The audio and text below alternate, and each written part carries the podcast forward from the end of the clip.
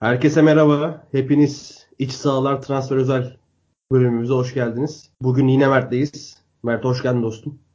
Hoş bulduk abi. Premier Lig tatmin ediyor maçlarıyla, transferleriyle. Gerçi daha Premier Lig'de Dominic Solanke dışında transfer olmadı. Bir de Nathaniel Klein geçti Bournemouth'a. Aynen.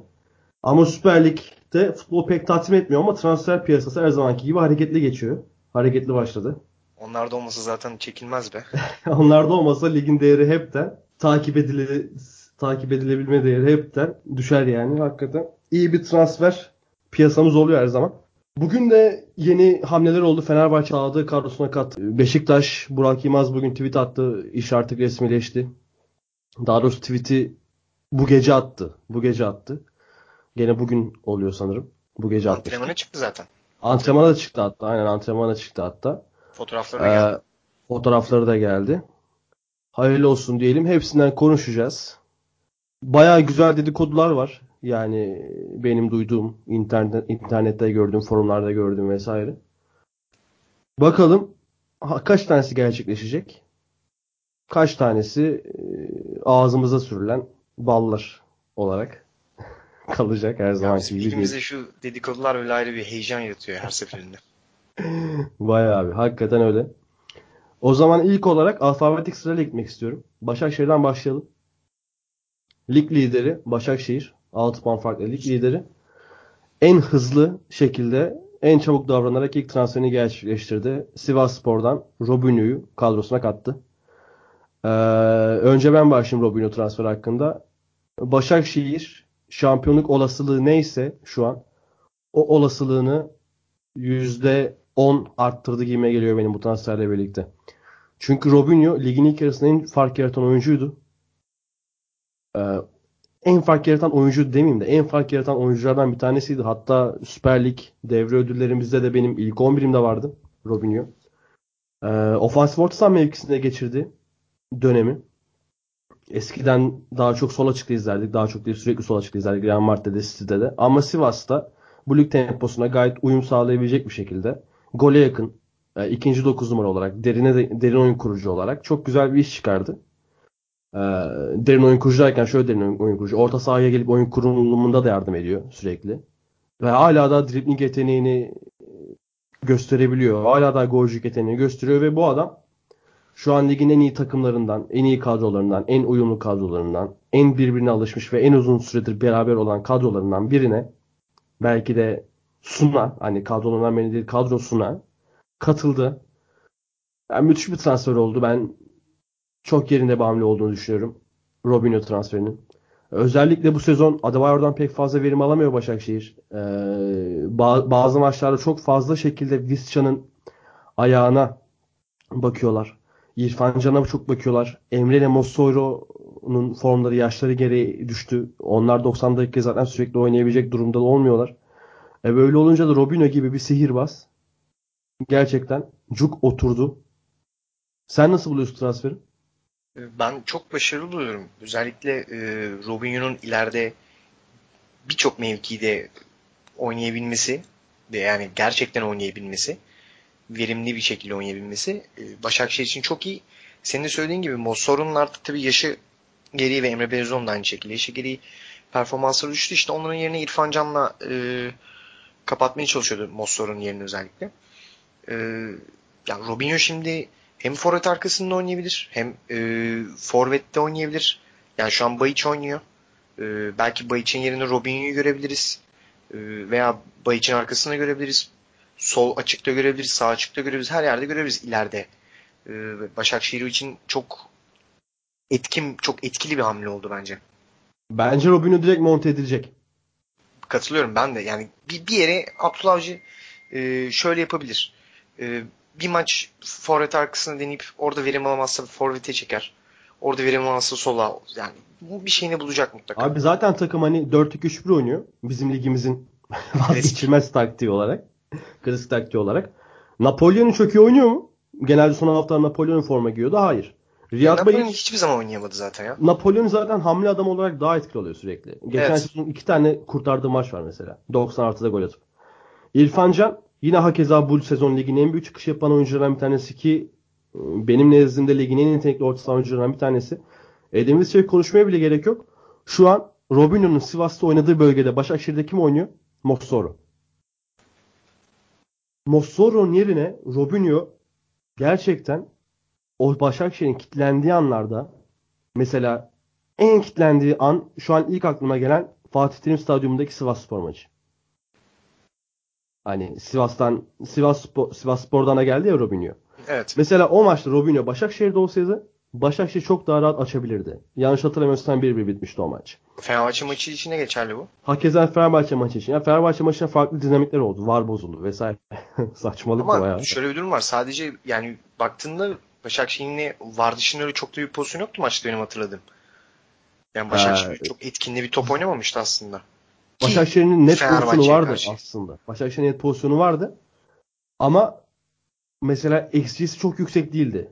Değildir yani 1.5-1.6 falandır. Yanlış hatırlamıyorsam. olabilir. Öyle düşünüyorum. Ve Fenerbahçe o maçta Fenerbahçe'nin pozisyonu vardı hatta o maçta.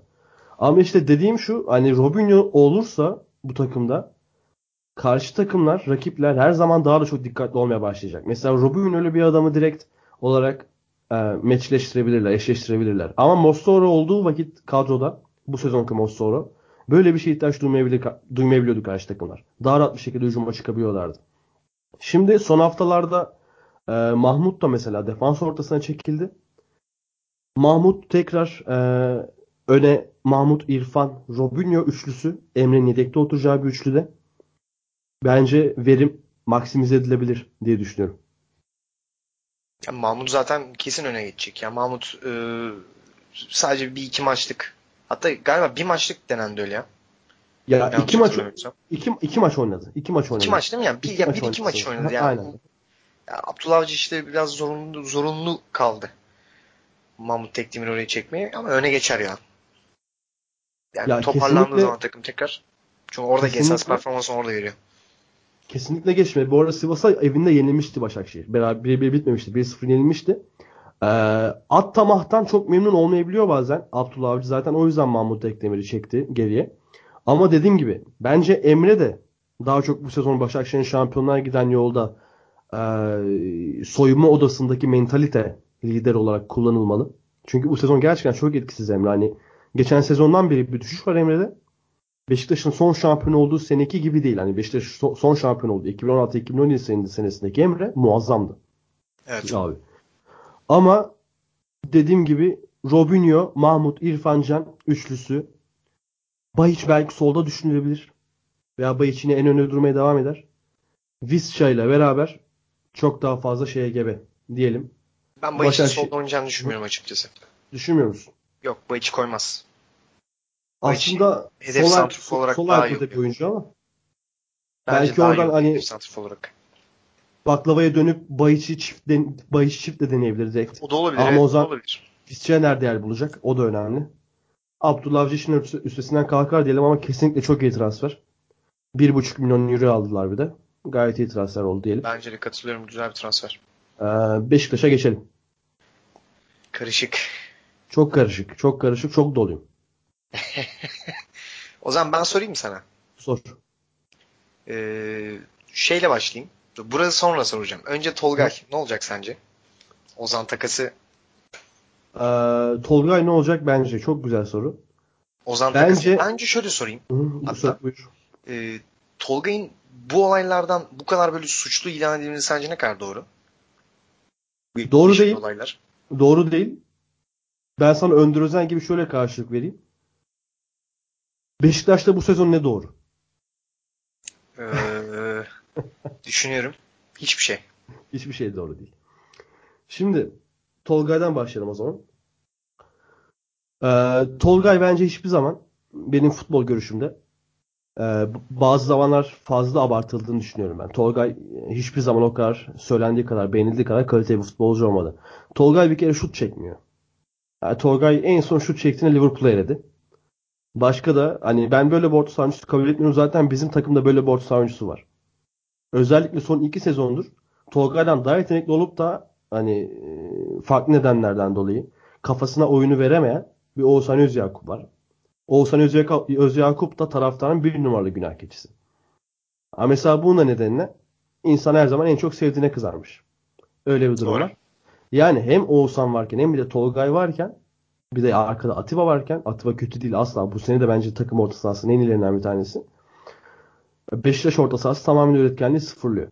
E, Beşiktaş şampiyon yapan mevki neresiydi abi iki sene boyunca? Şampiyonlar Ligi'nde tur atlatan, grup lideri yapan orta saha. En kaliteli orta saha kimdeydi? Beşiktaş'taydı. E böyle olunca işler sarpa sardı. E, Tolga'ya cevabım bu ama Tolga Ozan takas görüşmesinde Ozan Şenol Güneş'le yine bir çıkış yakalayabilir ama Ozan hiçbir zaman kariyeri boyunca yeteri kadar hiper profesyonel olacağını düşünmüyorum. Umarım ben yanılırım. Ya ben açıkçası Ozan'ın futbolu kafasına bitirdiğini düşünüyorum. Çünkü haberler falan e, zaten hani gece kulübüne çıkmadığı yönünde. Görürüz Nasıl öyle bir haberler mi var? Aynen ya. Oğlum o Bayağı- çocuk evli nişanlandı lan geçen. Abi yok ya Alper Potuk'ta falan hep gece hayatında şeyleri çıkıyordu, fotoğrafları, haberleri çıkıyordu. Ya işte bu Bursa'dan çıkan topçularda böyle bir sıkıntı oluyor ya. Hani Sercan'dan beri Aynen Vol- öyle. bir en peakleri Volkan Şen oldu. Mesela o bile yani ne kadar peak oldu? Bir sezonluk bir peak yaşadı. Bir de tabii şampiyonluk senesi var. Yani bilmiyorum yani iki takımda bu oyunculardan faydalanamayacağını düşünüyor. Ve o yüzden diyorlar ki bari bu kaybet kaybet durumunu değiştirip bunları takaslayalım. Belki bir kazan kazana geçeriz veya nötra geçeriz diye düşünüyor olabilirler. Ama konuşulduğu gibi işte Ozan Tufan'ı vere Fenerbahçe Ozan Tufan'ı verecek. Bir de üstüne e, para falan vermeyecek. Başa baş bir takas asla ben kabul etmem. Yani ben Beşiktaş yöneticisi olsam transferlerden sorumlu veya Şenol Güneş veya Fikret Orman olsam asla kabul etmem. Ama Tolga edebilir için- işte şu an durumda. Ama edebiliyorlar. Şeyinde- Tolga için artı para isterim.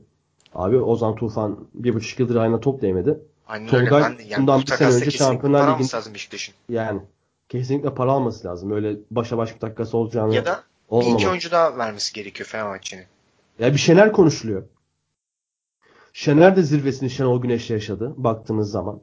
Ve Beşiktaş'ın sağ bek sorunu da var. Hani Gökhan Gönül bu sezonu iyi girdi. iyi devam edemedi. E, sürekli sakatlanıyor. Maçlarda sürekli ekşimiş Gökhan Gönül suratı görmekten taraftar oldukça sıkılıyor.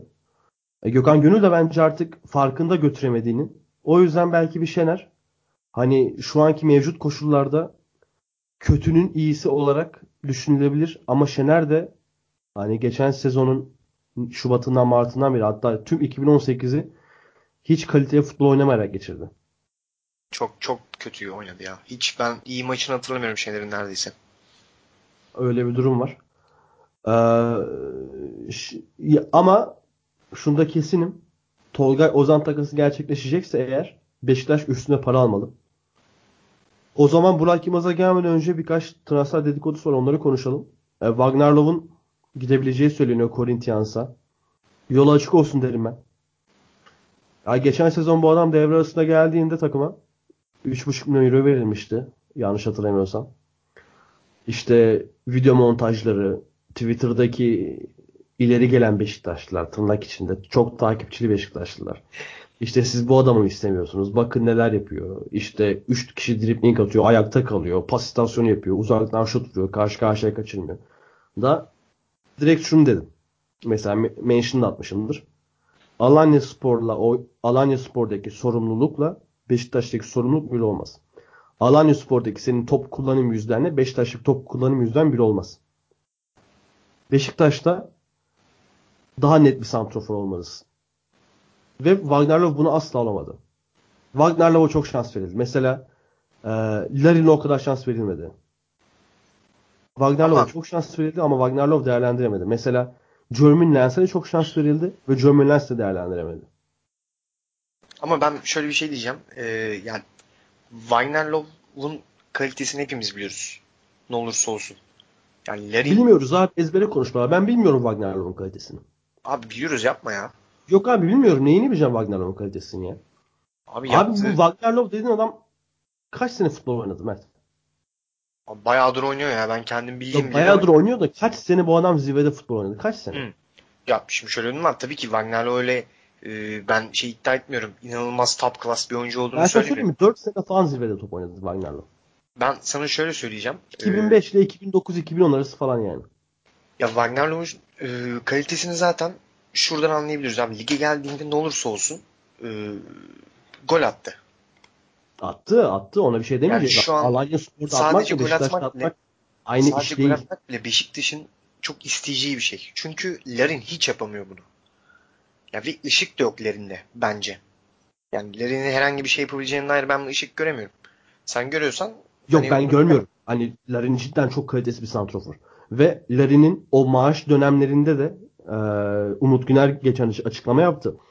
İşte o medyada yazanlara inanmayın 809 bin dolar maaş vesaire 150 bin dolar maaş alıyordu bu adam tarzı açıklamalar yaptı. Onların yalan olduğu ortaya çıktı. Zaten biz burada bölüm haftalardır konuşuyoruz. Beşiktaş'taki yönetimsel sıkıntıları ve yönetimsel sıkıntılar Wagner Love transferinde, efendim söyleyeyim Kaylar'ın transferinde, e, otopark mevzularında, Şenol Güneş'in takıma küstürülmesinde, Ahmet Nur Çebi'nin takımdan kovulmasında, Oğuzhan'ın şu anki bu formunda, Tolgay'ın devre arasında dürüm yiyebilecek e, imkanı bulmasında, o başıboşluk, efendime söyleyeyim Caner'in hala daha bu takımda tutulmasında, tekrar Tosic'e yönel- yönelmesinde, Tosic çok iyi futbolcu, ben Tosic'i çok severdim. Onda bir hata yok. Ama ileri koyamıyorsun. Bunun hepsinde baş suçlu yönetim. Yani parmakla gösterilen Beşiktaş yönetimi, parmakla gösterilen Fikret Orman'ın Fikret Orman'ın geldiği bu rezil seviye cidden kabul edilebilir gibi bir şey değil. ve çok hızlı oldu. Bu kadar E, hızlı gerçekten olacağını ben hiç düşünmüyordum.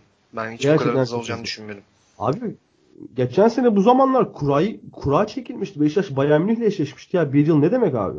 Aynen öyle. Ya bir yıl ne demek? Her neyse. Ee, yani o takas için genel olarak para artı para düşünüyorum veya Şener olursa eğer Şener. Fener de Şener'den ne kadar vazgeçebilir? Tek opsiyon kalacak sağda. Bence bilmiyorum. vazgeçemez. Rafael konuşuluyor. Olimpik Lyon'dan. Eski Ya o zor bence ya. Ya bence de bayağı zor. Zaten Oynuyor ee, çünkü yani. Oynuyor. Forma giyen futbolcu Rafael.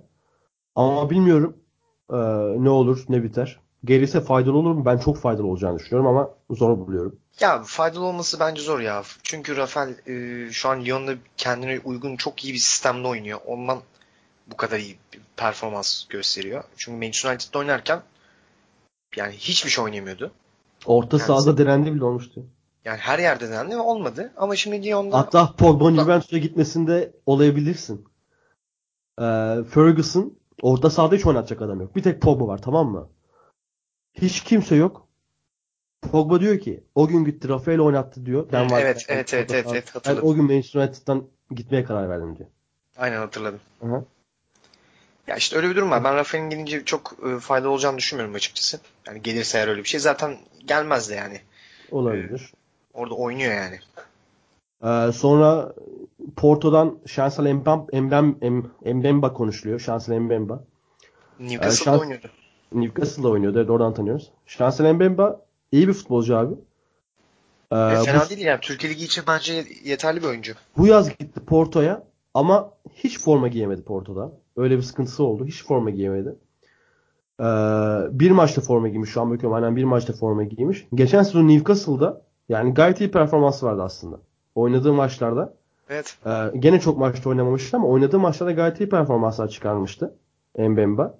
Yani gelirse en azından fiziki kapasitesi, kapasitesiyle bile bir devre götürebilecek durumda. Yani bir kiralık formülü gayet olabilir ve gayet de mantıklı duruyor. Bence kesin fark yaratır.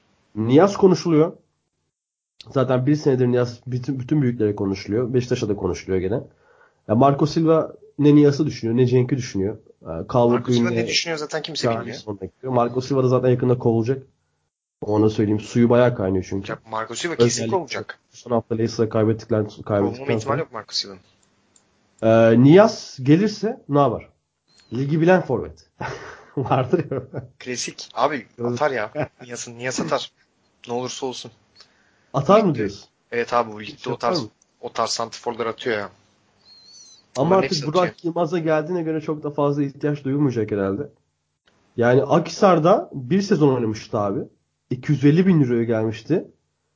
5,5 milyon euroya satılmıştı. Lokomotiv Moskova ve Akisar'dan. Sonra Lokomotiv Moskova'dan Everton'a gitti. 17,5 milyon euroya. Ama Aynen. Premier Lig'de kendisi bir türlü gösterme fırsatı bulamadı. Bir ara Everton'da ikinci forvetti. Ee, Roy, Roy Hudson diyorum. Er- Harry Redknapp. Harry Redknapp aynen. Redknapp döneminde.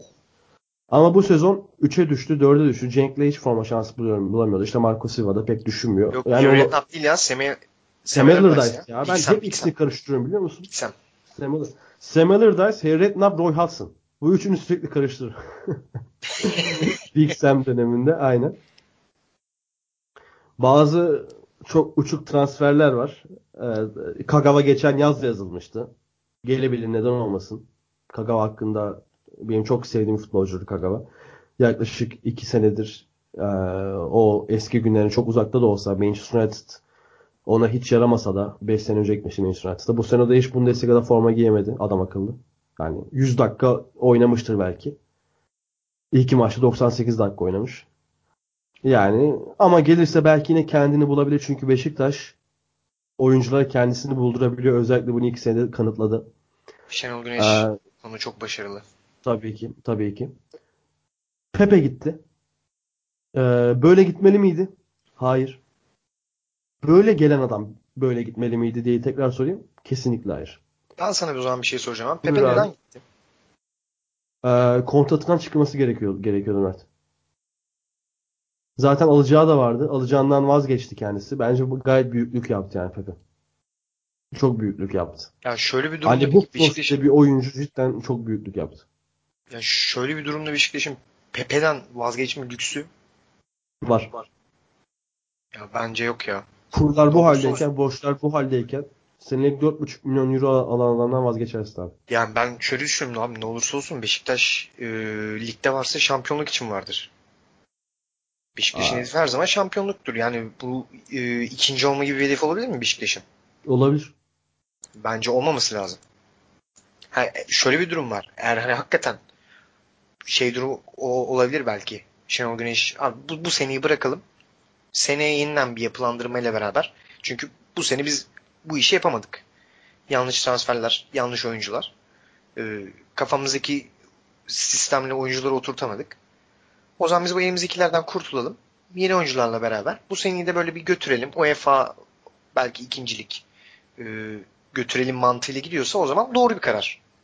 O zaman katılıyorum ama e, yok biz yine şampiyon olacağız. Bizim tek hedefimiz şampiyonluksa yani Pepe'den vazgeçmek Mert şöyle bir durum var abi. Bu kısa vadeli şampiyonluklar için yarın öbür gün bu sevdaları tutacağımız takım kalmayabilir. Durumlar cidden çok kötü. Bak cidden çok kötü. tabii doğru. Cidden çok kötü. Finansal fair play 4,5 bize milyon özel, eurolar özel vesaire. için Finansal fair play'ler devam etsin. Hatta bizim direkt federasyon kendi finansal fair play'ine getirmeli diyorsun. Şartlar araştırmalı. Mesela bizim kulüpler sürekli diyor ya eşit şartlarda yarışalım. işte Avrupa kulüpleriyle bırakın eşit şartlarda yarışalım vesaire falan filan.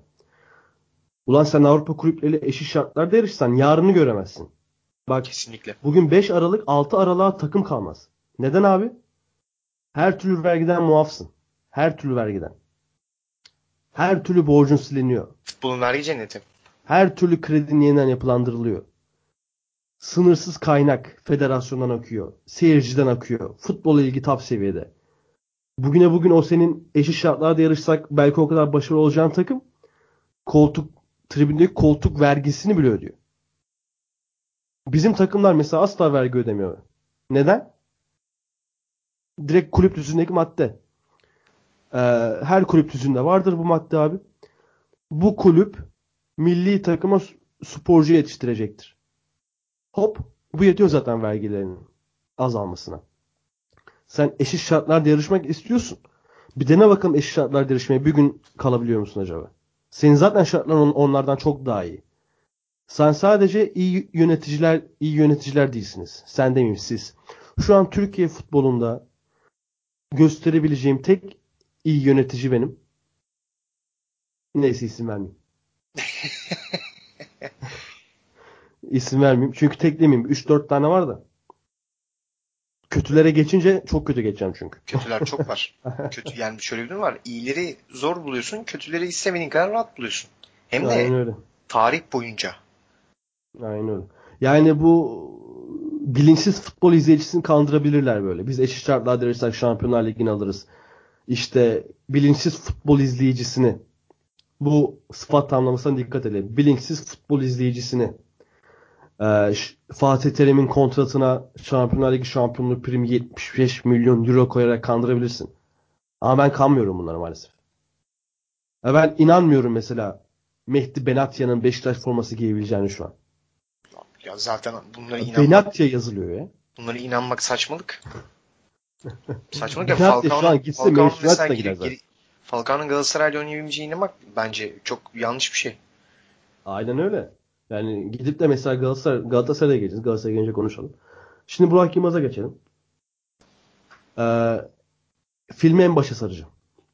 Burak Yılmaz 2007 2008 sezonu devre arasında Beşiktaş'a katıldı. O aralar 14 yaş, 13,5 yaşındayım. Acayip mutlu oldum abi.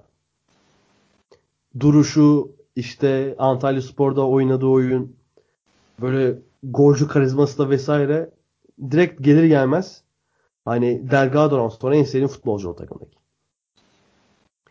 Sonra işte olmadı. Yazın Manisa Spor'a kiralandı. İki sene sonra yazın Manisa Spor'a kiralandı. Sonra Manisa, Manisa Spor'da yine bir performans gösterdi. Pardon iki sene sonra devre arasında Manisa Spor'a kiralandı. 6 aylık bir dönemi iyi geçirdi. Fenerbahçe transfer oldu. Süper. Hala daha gencecik bir çocuk. Gencecik bir değerimiz. İşte milli takım debütlerini oynadı. Beşiktaş'ta yaptı milli takım debütünü. Yanlış hatırlamıyorsam. Ee, ay, yok. Antalya Spor'da yapmış. Antalya Spor'da. Ben- ben onu hatırlayamadım. İşte milli olup geldi zaten Beşiktaş'a. Oradan devam etti. Dört büyükleri de gezdi. Burak Yılmaz da Arda da benim Türkiye'de en sevdiğim iki futbolcu. Ki Emre de mesela. Ben Emre Belözoğlu Newcastle'da falan oynarken hayranıydım yani. Hani Inter dönemlerine pek kafamız yerinde değil. Çok yetişememiştik mesela ama Newcastle'da falan açar Emre'yi izlerdim sürekli. Ama işte bilinçli futbol izleyicisi olmaya başladıkça, çocukluk gittikçe fark ediyorsun neyin ne olduğunu. Şimdi ben şuradan geleceğim olaya. Bir Beşiktaş olarak konuşacağım. Ee, önce şu net, en son söyleyeceğim şey en baş en başta söyleyeyim. Burak Yılmaz'ın getireceği şampiyonluk gelmesin. İstemiyorum. Burak Yılmaz'ın atacağı gollerle başarı gelmesin. İstemiyorum. Burak Yılmaz'ın giyeceği bir formayı ben o sahada görmek istemiyorum. Neden? Eskude mi? Hayır. Umurumda değil. İnan ben o gün maçı izlerken penaltı demiştim. Hani hiç attığını falan düşünmüyorum ki ben hala da sahada öyle şeylerin olabileceğini, eski takım, yeni takım dinlemeyeceğini bunlar olur. Olur şeyler. O sahanın adrenalini bilemezsen ayağını top almışsın. Oradan dışarıdan konuşmakla olmuyor. Bu adam 50 bin lira alıyor belki oradan gol atınca. Anladın? Yani tabii bu bu pragmatizmle her boku ye sahada demiyorum da yani bu olabilir. Büyük bir derbi de olabilir, olabiliyor böyle şeyler. Burak Yılmaz'a gelelim. Ben takımda eee, siyasi bir partiye bağlılığını alenen dile getiren bir sporcu görmek istemiyorum. Ve ben bu adam sporcu değil diyorum zaten. Bu adam sporcu değil. Bu çocuk futbol oynayan biri. Bak ideoloji farklı. ideoloji ve siyasi parti bağlılığı farklı şeyler. Her futbolcunun ideolojisini istediği gibi istediği kanalda dile getirebilir. Çıkar biri ben milliyetçiyim der. Çıkar biri ben solcuyum der. Çıkar biri ben muhafazakarım der. Çıkar biri ben dindarım der. Hiç sıkıntı yok bunda. Zaten ideolojilerdir abi. İnsanın en önemli şeylerinden bir tanesi ideolojilerdir. Ama sen çıkıp seni on binlerce, yüz binlerce çocuk, belki milyonlarca insan örnek alırken çıkıp da ben evet diyorum sen ne diyorsun? Bula bula diyerekten bir şey yapma hakkı yoktur. Ama şunu diyebilir mesela. Ee, ben böyle düşünüyorum. Ben neoliberal bir muhafazakarım. Anlatabildim mi? Ben neoliberal bir İslamcıyım. İstediğin bok ol. istediğin ideoloji ol. Ama seni yüz binlerce insan, milyonlarca insan örnek alıyorken belki milli takımlarda milyonlarca insan o partiden de diğer partilerden sana gönül vermişken sen çıkıp böyle bir şey diyemezsin. Bu konjüktörde diyemezsin. Bu bir. İki, Ben eşini döven adam istemiyorum bu takımda. Hiç konuşulmadı abi o, o muhabbet. Aynen Bir iki gün Hemen kaldı. üstü kapatıldı. Hemen üstü kapatıldı. Ve bu adam eşini dövdü. Bu normal biri değil. Cidden normal biri değil. Hani karakterine bir şey söylemek istemiyorum daha henüz. Belki biraz daha gaza gelirsen söyleyebilirim. Ama bu normal bir hareket değil. Ben böyle bir insanın Beşiktaş forması gereken görmek istemiyorum. He birkaç kendini bilmez. Şöyle diyorlar. E, Burak Yılmaz geldi Beşiktaşlı'nı askıya alanlar vesaire bilmem ne. Ulan siz nesiniz işte Beşiktaş falan filan cancut. Abi siz iyi misiniz ya? Beşiktaşlılık duruşu dediğiniz şey yıllardır Beşiktaşlık duruşu diye diye sıradanlaştırdığınız olay yeri gelir o formayı asmayı bile gerektirir abi. Ben baba hakkıların Süleyman Sebalar'ın efendim söyleyeyim yakın dönemde e, Tosic çok büyük profesyonel Tosic'lerin giydiği formayı Burak Yılmaz'ın giymesini istemiyorum. Ve şöyle de bir durum var. Gelip bakıyorsun Burak Yılmaz'ın açıklamasına Mert. Twitter'dan yazdığını. Evet. Ee, şöyle bir cümle var. Benim yeniden Beşiktaş formasını giymemi sağlayan ki zaten yanlış manlış yazmış. Ulan bir yazdıktan sonra bak lan ne yazdığına. Cidden bir buçuk milyon takipçim var. Bir yazdıktan sonra bak lan ne yazdığına. Ulan bari bilen birine yazdım noktalı işareti kullansın. Şu futbolcu kalitesizliğine bakar mısın abi? Burak Yılmaz özelinde hepsi ya. Her neyse. Beni yeniden Beşiktaş formasını giymemi sağlayan başta Şenol Hocama bir. Şenol Hoca sürekli bize aslında Şenol Hoca istemiyor. Yönetimin transferi olarak yansıtı, yansıtıyordu bu transfer. Öyle yansıtmaya çalışıyordu ki ben asla inanmadım. Ve Şenol Hoca'yı direkt hedef göstererek beni Şenol Hoca aldı diyor Burak Yılmaz. Bu bir. Beşik şöyle bir cümle daha var. Beşiktaş formasını giydiğim an itibarıyla o yazdığı gibi okuyorum an itibarıyla Beşiktaşlılığın tanımı olan tüm değerleri ve Beşiktaşlı duruşun sorumluluğunda olacak ve terimin son damlasına kadar Beşiktaş'ın için mücadele edecek. Abi adama sormazlar mı? Sen Beşiktaş formasını giymediğin anlarda hangi değerleri savunuyorsun? Sen Beşiktaş formasını giymediğin anda, anlarda hangi duruşun sorumluluğunu taşıdın? Sen orada Galatasaray'da ayrı, Fenerbahçe'de ayrı, milli takımda ayrı. Gittin Japonya, Japonya'da aldı, ayrı. Geldin Trabzon'da, evladı oldun. Burak Yılmaz Trabzonspor olarak anılacak en başta. En başta Galatasaray ve Trabzonspor olarak anılacak abi. Beşiktaş olarak Aynen. anılacak. Sen evladı oldun Trabzonspor'da. Kadro dışı bırakıldın be. Böyle saçma sapan bir metin. Ya cidden hani metinin hiç elle tutulur tarafı yok da git bari Türkçe bilen birine yazdır. Tamam abi oraları daha fazla şey yapmana gerek yok ya. Olma. Oralara Abi daha bak fazla ben bu sporcunun örnek olması gerektiği mevzularına çok takılıyorum ya. Yani cidden çok takılıyorum. Bir buçuk milyon takipçim var. Her neyse. İşte diyor böyle böyle diyor. Ben görmek istemiyorum. Sağ içine görmek istemiyorum Burak Yılmaz'ı. Ee, ben bilinçli bir taraftarım. Ben bilinçli Beşiktaşlıyım da. Ben gerekirse formamı da asarım. Askıya da alırım. Beşiktaşlı askıya, askıya da alırım. Ya futbol dünyanın en önemsiz olayı. Ama en eğlenceli olayı. En sevdiğim olaylardan bir tanesi. Ve ben de çok idealist biriyim. Kendimce, kendi çapımda. Öyle olmaya çalışıyorum en azından. Beşiktaş şu an birinci amatör kümeye de düşse ben yine aynı seveceğim. Beşiktaş gibi şampiyonlar ligi şampiyonu olsa ben yine aynı seveceğim. Anlatabildim mi abi? Şimdi sağ Bence içine çok, gelelim. çok güzel anlattın bence. Eyvallah abi. Şimdi sağ içine gelelim. Burak Yılmaz. Sağ içine ne haber? Abi Burak Yılmaz sağ içinde Beşiktaş'ın bu rababa futbolunda bir şekilde bir yerlerden gol çıkartabilir.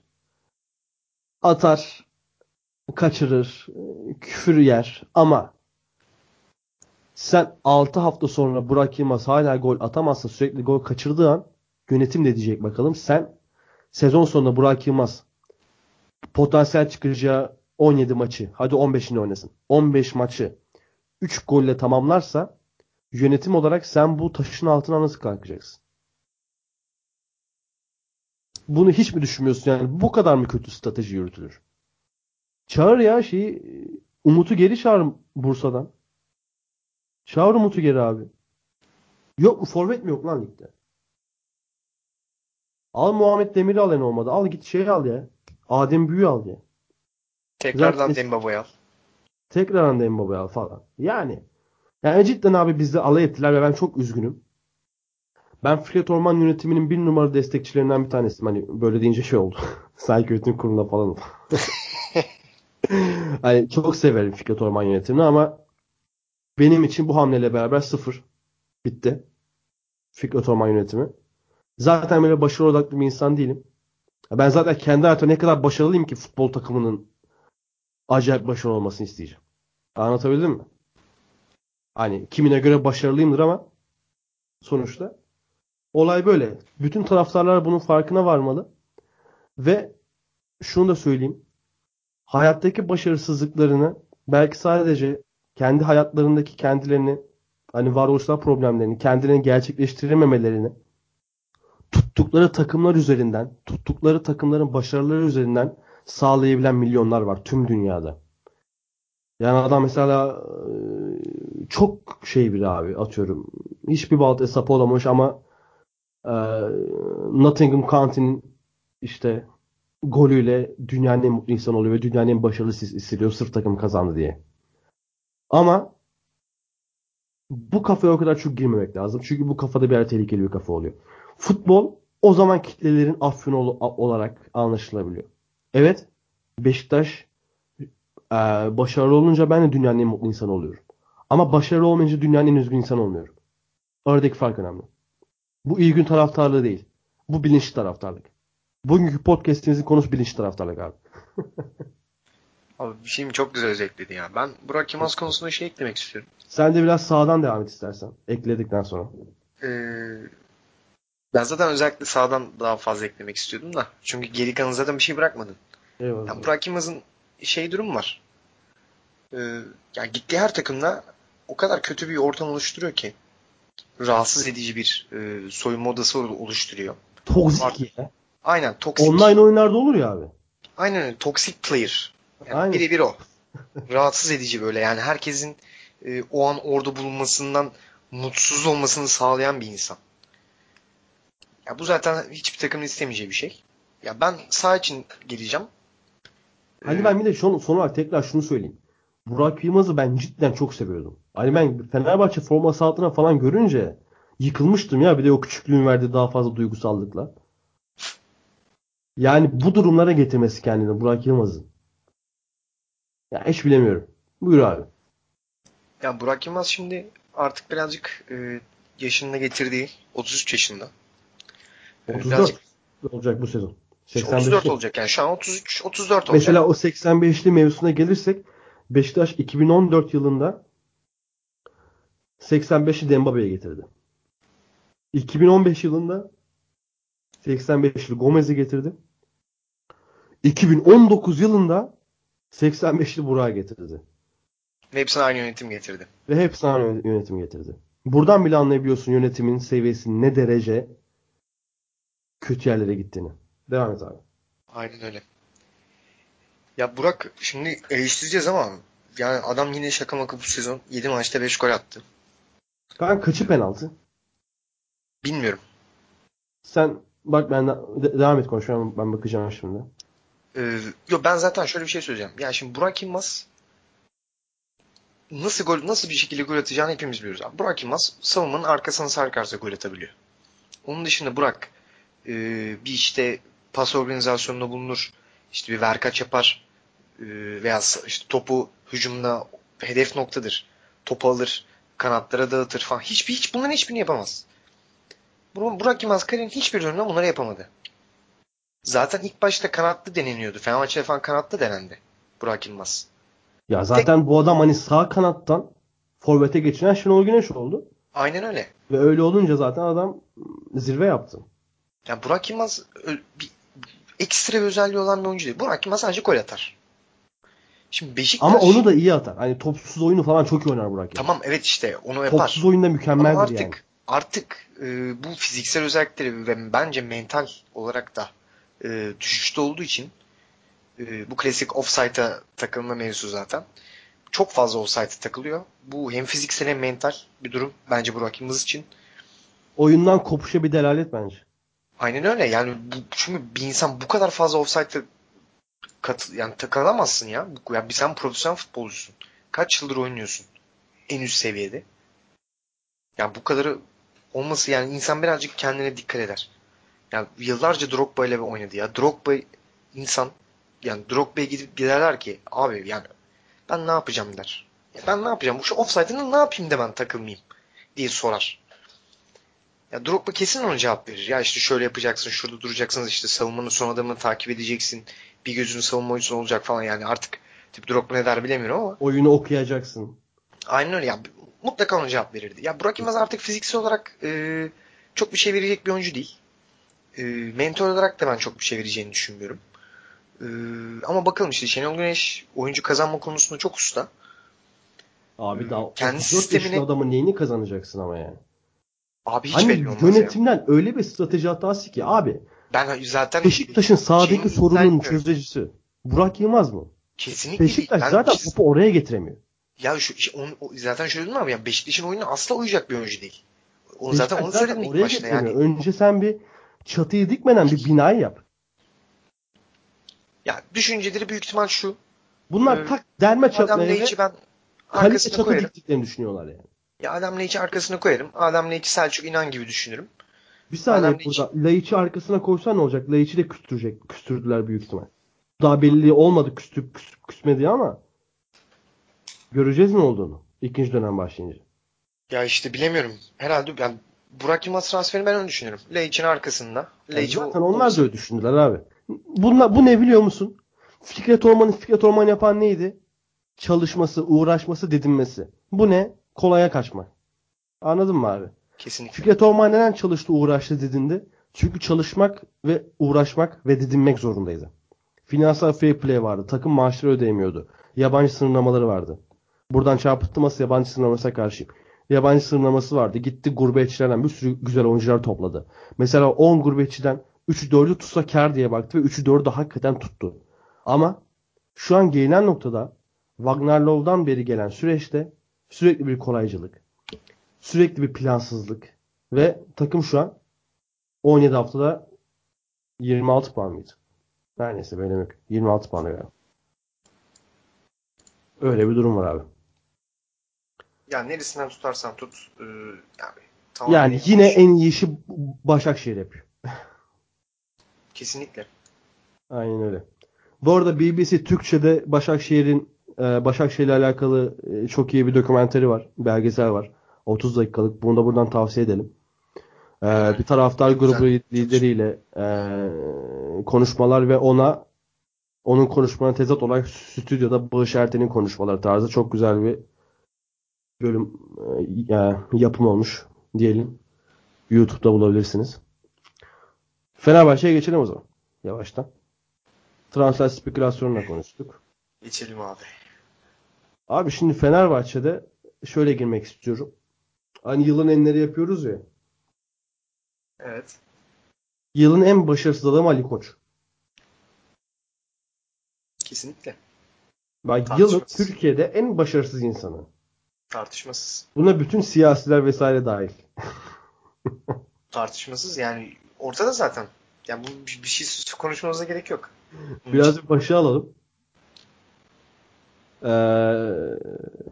Ramazan'da su içti ilk olarak. Yok istediği şey işte bana ne umurumda değil her neyse. Ee, Koku 3 yıllık bir proje en az. Benim zamana ihtiyacım var. Ve kulübü müthiş ikna etti. Söylediği sözler nelerdi? Sürdürülebilirlik. Modern futbol. Ekonomik gelişmeler. Yapısal reformlar. Genç oyuncu havuzu. Yani Google'dan gayet görebileceğim kelimelerle taraftarları tavladı. Ve Twitter nasıl teknik direktör seçtiyse Twitter başkana seçti Fenerbahçe'de. Güzel bir kelime sürdürülebilirlik. Ne diyorsun? Ya sürdürülebilirlik tabii çok güzel bir kelime Heh. ama e, Türkiye'nin gerçekleri içerisinde e, sen o Hayır hayır bence bu demek bunu demek kolaya kaçmak. Hayır şimdi bak şöyle bir durum var. Şimdi sürdürülebilirlik güzel bir kelime. Hı hı. Aslında çok da kolay kaçmak değil. Buyur abi. Sen bu sürdürülebilirlik içerisinde bir başarı sağlayabilirsen bunu istediğin kadar söyleme hakkın var. Türkiye için. Ama sen e, Fenerbahçe'ysen ikinci bile olsan asla kabul görmüyorsun. Ya Aykut Kocaman Ama taraftarları buna ikna etmek de sürdürülebilirliğin bir parti olarak değerlendirilebilir mesela. taraftarlar ama artık e, taraftarların zaten mecburdu biraz kabul etmeye. Ali Koç özelinde. Hı hı. Çünkü Aziz Yıldırım zaten taraftarlarla arası zaten çok açılmıştı son 2-3 senedir. Baktılar Ali Koç geliyor. Ali Koç ama hakikaten e, kendini çok iyi pazarladı. Kendi e, seçim stratejisini çok iyi yaptı. Çok başarılı bir şekilde e, bütün herkesi inandırdı. Oraya kadar ben de inanmıştım. Ben hala da inanıyorum bu arada. Yani o kadar hemen e, vazgeçmiş değilim açıkçası. Yani sonuç olarak bir insanın hata yapma bir lüksü yok. Her insan hata yapabilir. Ee, şöyle bir şey diyeceğim. İşte başarısız olduğun an hi- hiçbir şekilde kabul görmezsin. Aykut Kocaman e, çok kötü bir kadroyla ikinci oldu. Ben burada oynattığı futbolu hiçbir zaman beğenmem. Aykut Kocaman'ın. Ama adam ne olursa olsun o kötü bir Fenerbahçe kadrosuyla. Ha bu arada şu kadronun daha iyi. Şu e, şu anki Fenerbahçe'de oynayan e, bunları futbolcu demiyorum ben zaten. Bunların çünkü gerçekten 180'i falan futbolcu değil. Bunlar futbolcu olamaz. Yani ben e, mesela Benzi'ye ilk başta geldiğinde e, çok kısa bir şekilde kandım. Sonradan o futbolcu olmadığını anladım. Ama kanman normal abi. FM'cisin. Ya işte kandım. Ama değil abi. Benzi'ye futbolcu değil. Alper Bulut futbolcu değil. Ulan Alper için birbirinizi kestiniz dışarıda. David Erer futbolcu değil. Bunlar, bunlar Diego Reyes, Neusteiler. Ya bunların hiçbir futbolcu değil. Ya bunlar futbol oynayamaz. Ya bunlar futboldan para kazanması zaten ya saçmalıktan başka hiçbir şey değil. Ve buna rağmen Hasan, mesela Ya, Hasan Ali, ben Hasan Ben, Ali'ye dur bu arada çok Benziye şey diyeceğim. Benziye'nin kaleye bulan şutu yok ya. Benzin Ve bu yok. adam Santrofor çıkışıydı abi şut yok. hatırlarsın. Hani FM'de bu adam Santrofor çıkmıştı ilk gençliğinde. Hani o yüzden kanman normal dedim. Hani benim o dönemki FM'lerde takımlarımın, underdog takımlarımın vazgeçilmez bir oyuncusudur mesela Yasin Benzi. Bu, buyur Hasan Ali Kaldırım. Mesela Hasan Ali Kaldırım herkes çok şey söylüyor. Ben de çok eleştirdim Hasan Ali Kaldırım'ı. Şu an takımın en saygı duyulması gereken oyuncu. Kesinlikle. Hasan'ın hala Fenerbahçe'nin ilk 11 oyuncusu, sol beki ve kaptanı olabilecek bir oyuncu olmadığını düşünüyorum. Ama e, benim %100 saygımı kazandı. E, yani Fenerbahçe'nin 7'yi olmayı hak etti benim gözümde. Hasan Ali Kaldırım. E, ya o kadar vasat oyunculardan kurulurken mesela İslam Slimani. İslam Slimani transferi ilk başta Fenerbahçe'ye e, geleceği zaman ben büyük ihtimal istemeyen azınlıklardan biriydim. Slimani. Çünkü Slimani'nin Leicester'da oynadığı futbol belliydi. O kadar kötü oynadı, o, o kadar kötü oynadı ki. Yani Sporting'de gol atması önemli değil. Yani Portekiz Ligi'ni ben çok kısıtlısı olarak kabul etmiyorum. Ee, gerçek bir ligde kısıtlısı olarak kabul ediyorum. ve Premier Lig. Ee, Premier Lig'de yani zaten 9 gol gibi bir golü var. Yanlış hatırlamıyorsam Slimani'nin. Ya 9 golün dışında oyunun hiçbir yerinde yoktu. Leicester'ın hiç yani Leicester'ın hiçbir hiçbir yerinde yoktu. Hı hı. Bu kadar kötü hem mental hem de kendi fiziksel olarak ve gol atamayan bir adamı sen az santrofor olarak getirirsen zaten e, hiç başarılı olamayacağım belliydi. Ki bu takımda Soldado gibi bir Real Madrid altyapısı görmüş. Oradan çıkmış. Çok üst düzey yetenekli bir oyuncu var. Onun da tabii fiziksel e, bacak kırılmasından sonraki o düşüş yaşlılığına geri getirdiği performans düşüklüğü normal. Ya Frey Şu an zaten Soldado'nun ikamesi gelecek büyük ihtimalle. İka, tam ikame değil gerçi ama İspanyol olarak. yani Lorente konuşuluyor mesela. ya Lorente ben gelip oynayabileceğini düşünmüyorum. Oynayabileceğini derken özür dilerim yani Fenerbahçe'ye geleceğini düşünmüyorum. Düşünmüyorsun. Hı hı. Ya paradan kaynaklı olarak geleceğini düşünmüyorum. Ee, zaten Frey diye bir tane bizim bir şeyimiz var. Ee, atletimiz. Kendisi yani futbol değil de ben yanlış sporda olduğunu düşünüyorum. e, bir triatlon falan yapsa Frey bence çok başarılı olur. E, çünkü Fenerbahçe'nin forveti koşmaz. Yani sadece koşmaz. Bu, yani ben böyle bir şeyi asla kabul etmiyorum. Attığı goller e, tamamen şans golleri. Michael Frey'in. Yani ben hiçbirini, Öyle zaten. hiçbirini kabul etmiyorum. Yani Free, e, çünkü ben Twitter'da görüyorum. İşte Free tamam artık biz bu kadar şey yaptık işte bu yeteneksizdi ama işte adamı artık şey yapalım tutalım mutalım falan yani bu Niye Ser- ya? Niye tutacaksın? Ne, ne bu vasat seviciliği? dediği vasat seviciliği. Yani niye? Ne gerek var? Yani Frey çünkü futbolcu değil abi. Frey gerçekten triatlonu bırakacaksın koşacak. Orada koşacak. 13-14 metre kilometre koşsun ya. Bir gelmesin abi. Saraçoğlu'ya falan gelmesin. Gitsin İsviçre'de koşsun ya. Gitsin Alpleri tur atsın ya. Yani Fenerbahçe'de oynamasın. Ya işte bu e, şimdi en azından bir tane bence doğru bir transfer oldu Sadık Çıkpınar. Sadık Çiftpınar. Takıma geldi. Yani kesinlikle Sadık- Nöşter'den iyi bir oyuncu. Yani altyapısından bir oyuncu çıkmadığını zaten çok Evet biliyorum. Aha. Yani Nöşter'den iyi bir oyuncu olmak için zaten çok ekstra bir şey yapmana gerek yok. Yani. Noştader ligin en kötü stoperlerinden bu arada. yani Nöşter'in Bayağı bir stoper Noştader'in yani şu an David Brazlar falan Noştader havada katlar. Ben o kadar söyleyeyim. hiç iyi oynadığı bir maç yok. Hiç sıfır geldiğinden beri bir tane Bir tane bile oynadığı maç yok. Hı hı. Ya zaten hani Sadık bu arada iyi bir oyuncu. Ne kadar Yani- bonservis verdiler sahada? 1.3 galiba. Yani 1.3 yanılmamışsın ama galiba. Şimdi Böyle bir 1.3'ün şey. yanında ben bonservisten tam emin değilim. böyle 1.3'ün yanında Barış Alıcı ile beraber Barış Alıcı'yı kiralık Ee, Yiğitan'ı ha Yiğit Hamidi. satılık verdiler.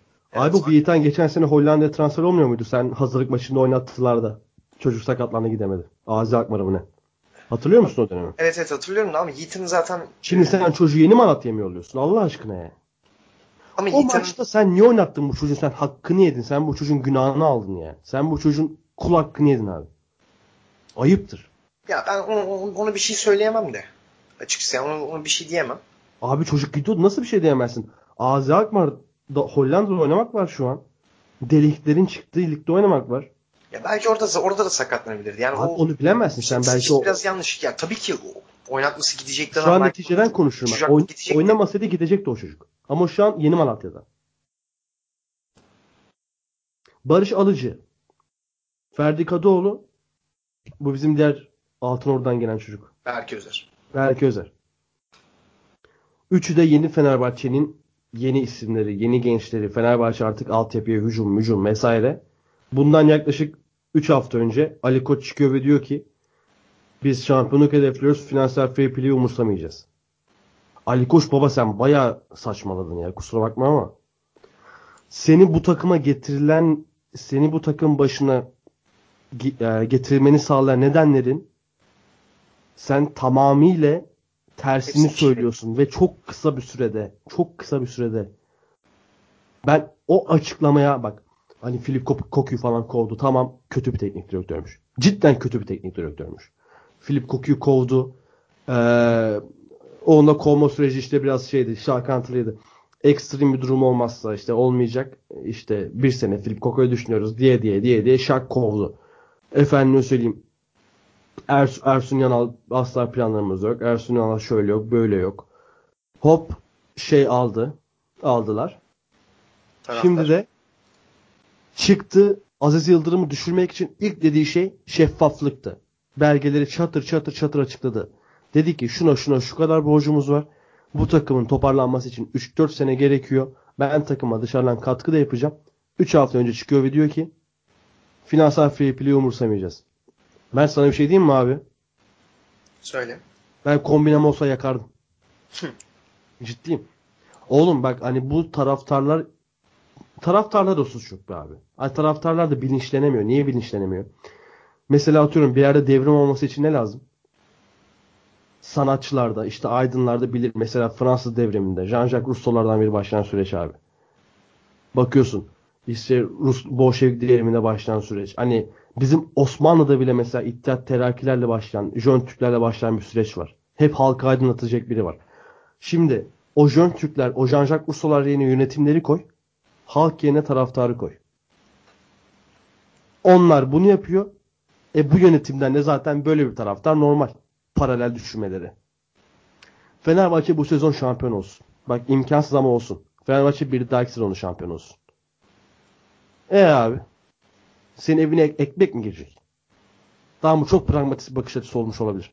Ama senin tut- tutmaya bir takımın kalmayacak bak. Çünkü Fenerbahçe şampiyon da olamayacak. Fenerbahçe finansal fair play umursamayacakmış. Böyle saçma bir şey olabilir mi? Ya ben onu duyduğumda açıkçası Fenerbahçeler ne diyor abi bu duruma? Ya Fenerbahçelerin çoğu ya benim en azından e, konuştuğum kadarıyla bazıları mantıklı olarak karşılıyor. Çünkü Abi, şöyle bir ben- durum varmış. Nasıl bir durum Ben, var? ben hiç ben hiçbir şekilde kabul etmiyorum bu arada. O Nasıl durumu. bir durum varmış Mert? Ee, zaten hiçbir şekilde e, bana söylenen hiçbir şekilde zaten finansal fair play Fenerbahçe e, o istenen şeyleri karşılayamayacakmış. Madem istediği şeyleri karşılayamayacak o zaman vursun gitsin. Yani Harcasın, battı gibi yan gider. Aynen. Aynen öyle. Ya Tamam. Ve böyle, şöyle böyle bir şey yapmak tamamen kendi kafayı sıkmak. Başka hiçbir şey. kesinlikle. Ve o kurşun sayısını azaltıp sıkmak demek Ya abi. bir de şöyle bir durum var. Sen bu kulübe sen çok güzel özettin ilk başta. Hı. Sürdürülebilirlik yeni bir proje olarak Evet. geldi. Bak Mert a- ağzın bal yazık. ya. Bak yeni yeni bir proje olarak geldi. E Böyle mi sürdüreceksin? Yani sen 4 ayda mı bütün her şeyinden vazgeçtin? 4 ay. Çok uzun bir süre 4 ay. Abi işte bak en güvendiğimiz adam, en Türk o kadar heyecanlıydık Ali Koç geldiğinde. En güvendiğimiz adam bir Beşiktaşlı olarak yani. Türk futbolunu daha ileriye gidebilir diye. Avrupa Türkiye'yi umursayabilir diye. O kadar heyecanlıydım ki. Ama Ali Koç bile bunu yapıyorsa cidden hani bu ülkenin futboluna dair ümit besleyebilmek Çok zor. gerçekten çok güç abi. Gerçekten çok güç. Ya bu Ali Koç'un da ben çok suç olduğunu düşünüyorum. Aslında Ali Koç ilk başta çok direndi. Budur burada. 3 ay mıdır abi direnme süresi? Ama şöyle bir durum var. Ee, şimdi Ali Koç çok direndi. Kendi etrafındakiler e, ya şimdi ben kimseyi burada suçlamayayım da e, öyle görünüyor en azından. Medyanın bize Aziz yansıttığı Yıldırım kadarıyla. döneminin bir numaralı yöneticisini getirerek mi direndi abi? Abi Volkan Ballı'nın gelmesi e, başka bir durum. Volkan Ben Ballı'nın gelmesi tamamen şu anki takım içi yani oyuncular arasındaki havayı tekrardan kazanmak için yapılan bir hamle. Ne Bence bu adamın doğru- kalif- kalifikasyonu? Çok müthiş bir psikolog falan mı? Hayır Niye? abi insan, insanlardan anlayan biri ya. O ne demek abi İnsan, insanlardan? insan, ilişki, insan ilişkileri iyi. Şu an Fenerbahçe için insan ilişkisi diye bir şey yok. Zaten oyun yapmışım. Fenerbahçe zaten oyuncu yok. E sahanın dışında olan Volkan Ballı mı sağlayacak insan ilişkisini? Sahanın içinde insan ilişkisi lazım abi. Abi onu da artık e, bir süreç içerisinde sağlayacaklar. Yani bunu Volkan Evet iyi bir sağ dışı iyi bir sağ içi şey getirebilir. İyi bir sağ dışı iyi bir sağ içi getirebilir. Ama garantisi yoktur. Garantisi ya. Garantisi zaten hiçbir hareketin yok ki. Volkan Balı'yı getirmeseydi hiçbir şeyin garantisi olmayacaktı. Hani bu Burak Yılmaz şey hamlesi light Burak şey Yılmaz gerek- hamlesi gibi bence. Ya o kadar değil. O kadar değil. Volkan Balı çünkü e, oynadı yani Fenerbahçe'de olduğu her dönem her zaman bütün futbolcular tarafından çok sevilen biriydi. Hı hı. O sadece Aziz Yıldırım'la kendi aralarındaki ilişkiden dolayı yolları ayrılmıştı. Yoksa yani Volkan Ballı'nın çalıştığı hocalar olsun, staff olsun, oyuncular olsun yani hiçbiriyle herhangi herhangi ben hiçbir şeyini duymamıştım Volkan Ballı'nın. Hani varsa da hani beni düzeltsinler. Hani benim bilmediğim bir şey varsa. Ee, ben tekrardan şeye gelmek istiyorum. Ee, Fenerbahçe'nin genel durumu hakkında. Ersun Yanal'ın çok fazla taraftarlar istedi. Yani Ersun Yanal'ın bu takımın tek kurtarıcısı olduğunu düşünüyorlardı. Ama yani şu an Ersun Yanal'ın da e, yani şu takımla çok bir şey yapabileceğini ben açıkçası düşünmüyorum. Yani bu takımda bir şey yapabilmek için yani herhalde futbolu falan tekrardan kuralları yazmak falan gerekiyor büyük ihtimalle. Yani. Öyle bir kurallar Kesinlikle yazacaksın abi ki zaten biz daha önce de konuştuk bu iç sahalarda. Hani Ersun Yanal bırak Ersun Yanal'ı. Guardiola gelse ne fark edecek bu takımda? hiç- yani Evet. özel bir konsorsiyum oluşturursun yine bu Fenerbahçe'yi kurtaramaz ki. yani çünkü o yani izleyen bir tane maçını izlesem bile yeterli Fenerbahçe'nin. Öyle bütün sezonu falan izlemene gerek yok. Bütün maçları özel özel oturup izlemene gerek yok. Yani mesela Slimani için diyorlar işte Slimani'ye top gelmiyor, top gelmiyor. Aslında Robin Van Persie'ye top gelmiyordu. Ya yani. Robin Van Persie şu toplar gelmiş olsa Robin Van Persie bugün Türkiye'den bambaşka bir şekilde ayrılmıştı. Aynen öyle. Slimani gelen topların haddi hesabı yok. Hı hı. O kadar çok top geldi ki Silman hiçbirini atamadı. Yani Robin Van Persie tamam çok kötü oynadı. Ee, hiçbir şekilde kendi adının hakkını verebilecek bir performans sergileyemedi. Ee, buna yüzde yüz katılıyorum. Ama Silman'ın bulduğu pozisyonların belki yüzde otuzunu falan bulmuştur. Ya da yüzde kırkını bulmuştur. Belki fazla bile söylemiş Ya olabilirim. gol yoğunluğu yüzdesi olarak olabilir. Hani Doğru. top gelmiyor lafından Yani, ben söylemek anladım, anladım, anladım. Gerçekten Van Persie'ye top gelmiyor. Slimani'ye top geliyor. Anladım.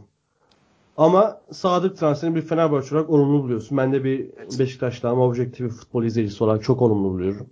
Çünkü bu sezon ilk yarının en fark yaratan oyuncularından bir tanesiydi. Sadık evet evet işte, zaten Sadık iyi bir oyuncu yani. Nöşterler Kesinlikle. Kesinlikle. kıyaslama değil yani. Onun dışında da iyi bir oyuncu. Ha, ama tabii şöyle bir durum var. Acaba bakalım şimdi bu klasik Anadolu takımında iyi oyuncu, büyük takımda kötü oyuncu mu olacak? Yani Serdar Kesimallar, Yani çok çok örnek var. Yasin Çakmak. Özellikle Çok Fenerbahçe'de yani. Anadolu'dan gelen savunma oyuncularına bir örnek var. Caner, Canarat. Canarat altyapıdan Caner çıkma. altyapı mı? Evet, Caner çıkma. altyapı. Aynen altyapıdan Ee, yani çok çok Var oyuncu. yani. Serdar Kesimal ile Yasin Çakmak benim ilk aklıma gelenler. Ama Sadık iyi bir transfer dedik. Yani Fabregas konuşuluyor. Kısa geçelim buraya. Ben imkansız. Abi geçelim ya. imkansız. Konuşmaya Balotelli konuşuluyor. Onu da konuşmaya gerek yok. Yani gelirse halılar bir tane değil 3-4 tane serilir.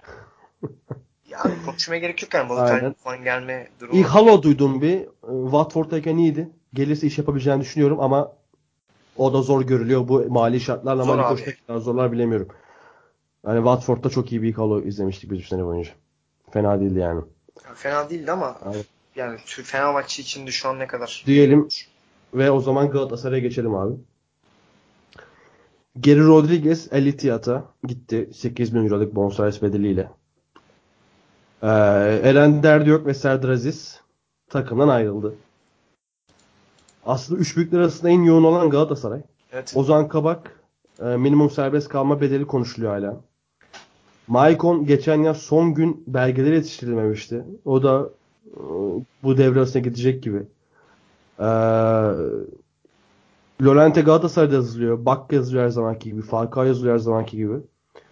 Ama en kaydeder isimler mesela Efecan da yazılıyor. Efecan da yanlış hatırlamıyorsam Galatasaray yapısından çıkma bir oyuncu. Yanlış hatırlamıyorum değil. Biliyorum. Aynen Galatasaray yapısından çıkma bir oyuncu. Efecan gelirse bence çok iyi olabilir transfer olarak. Ee, mesela Ömer Toprak gördüm konuşulduğunu. Ben sanmıyorum Dortmund bu derece ilerlerken Şampiyonlar Ligi'nde de Ömer Toprak'tan vazgeçebileceklerini. Tabii kullanmıyorlar. Aynen. Bakka gelebilir ama. Bakka neden olmasın? Bir tane forvet gelecek. Ha. Bir tane forvet kesin gelecek. Forvet evet ya zaten şöyle değil mi? Galatasaray Ama kim gelecek bilmiyorum ama Falcao olmasın iyisin. forvet ve santrofor e, özür dilerim. Santrofor ve stoper almak zorunda. Aynen. Santra ve Öztopar almak zorunda. Şimdi Serdar Aziz gitti. Geri Rodriguez gitti. Eren Derdök gitti. Ee, Serdar Aziz'in gitme süreci daha iyi yönetilebilir miydi sence?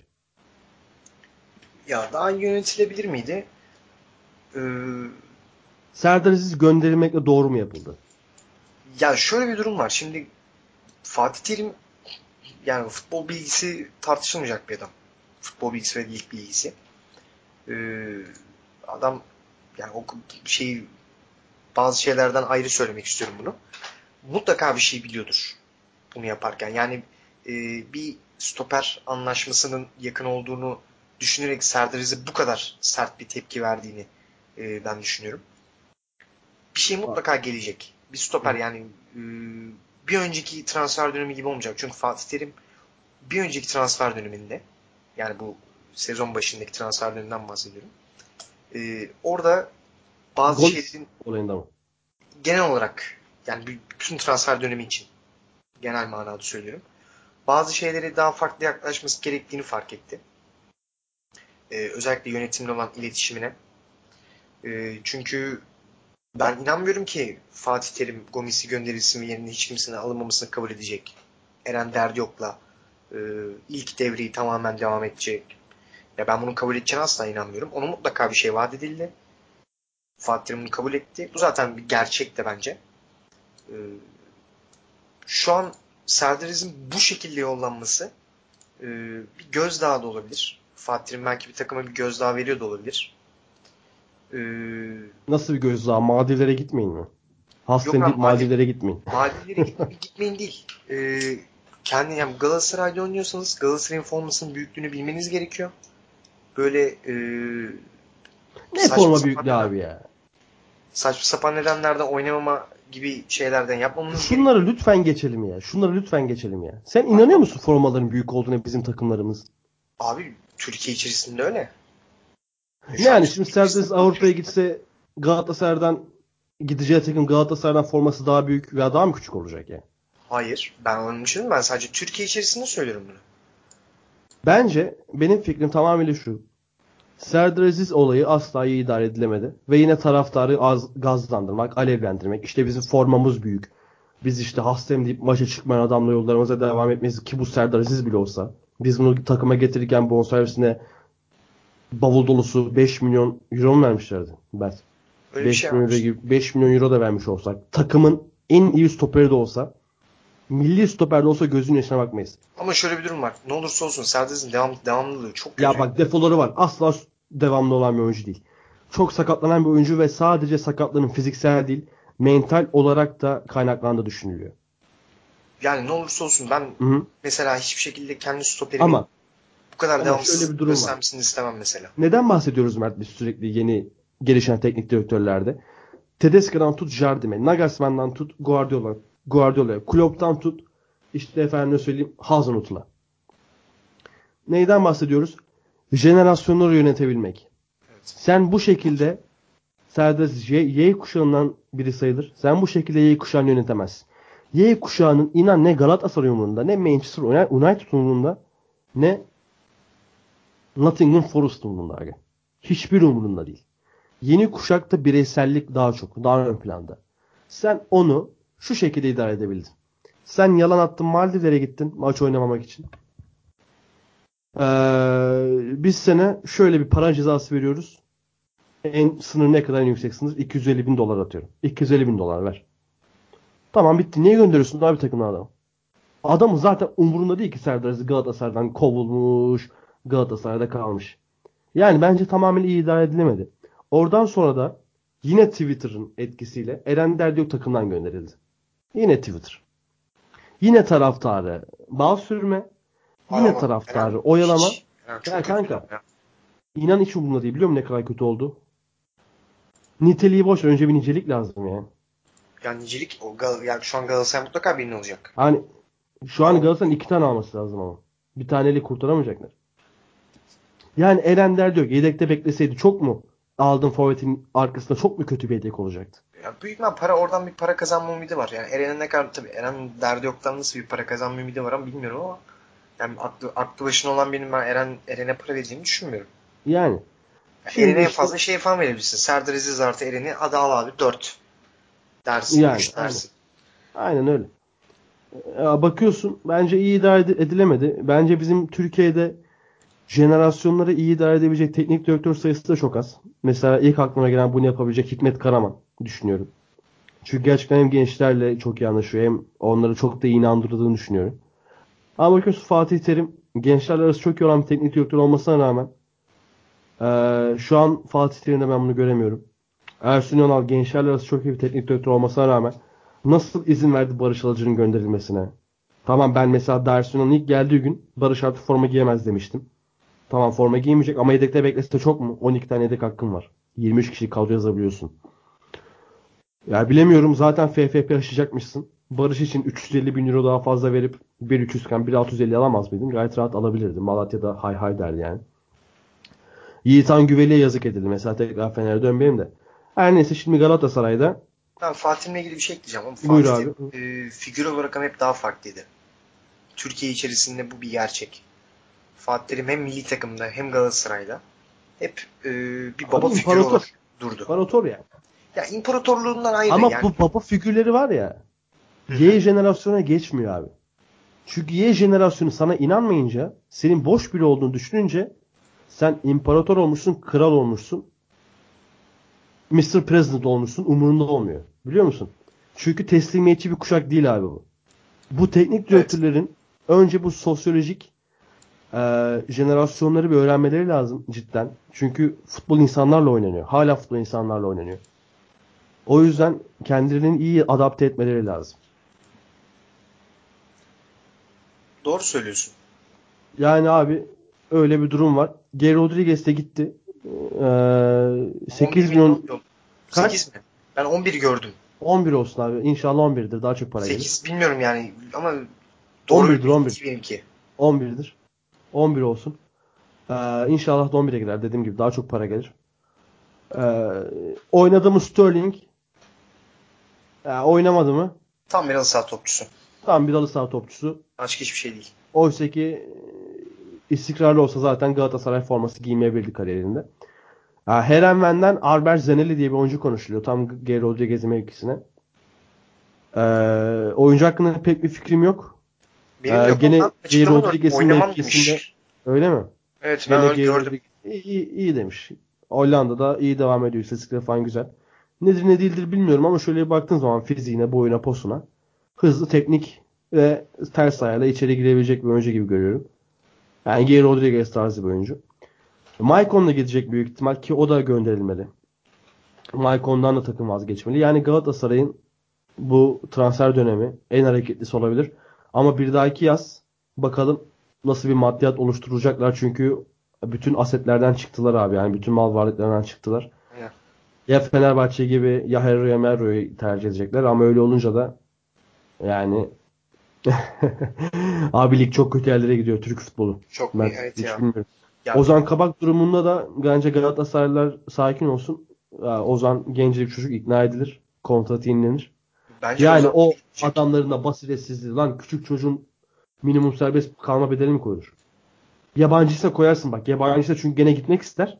Anlatabildim mi? Hı. Hani 17 yaşına gelir.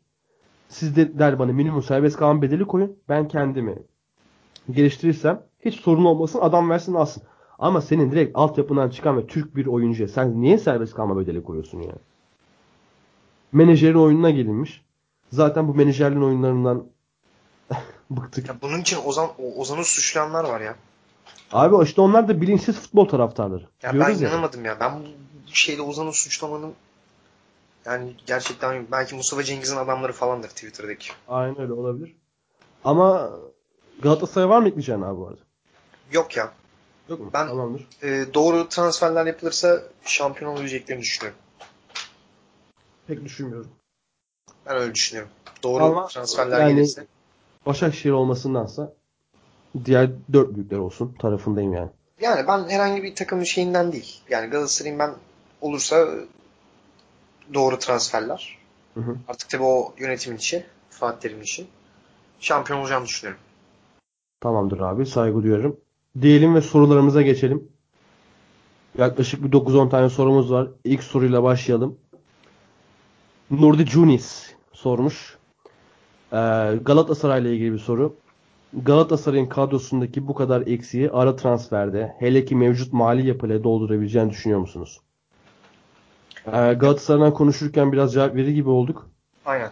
Mevcut mali yapıyı ya Hero ya Mero seviyesine çekmesi lazım. Çünkü kadro çok eksik. Hani öyle iki transferle doldurulabilecek bir kadro değil.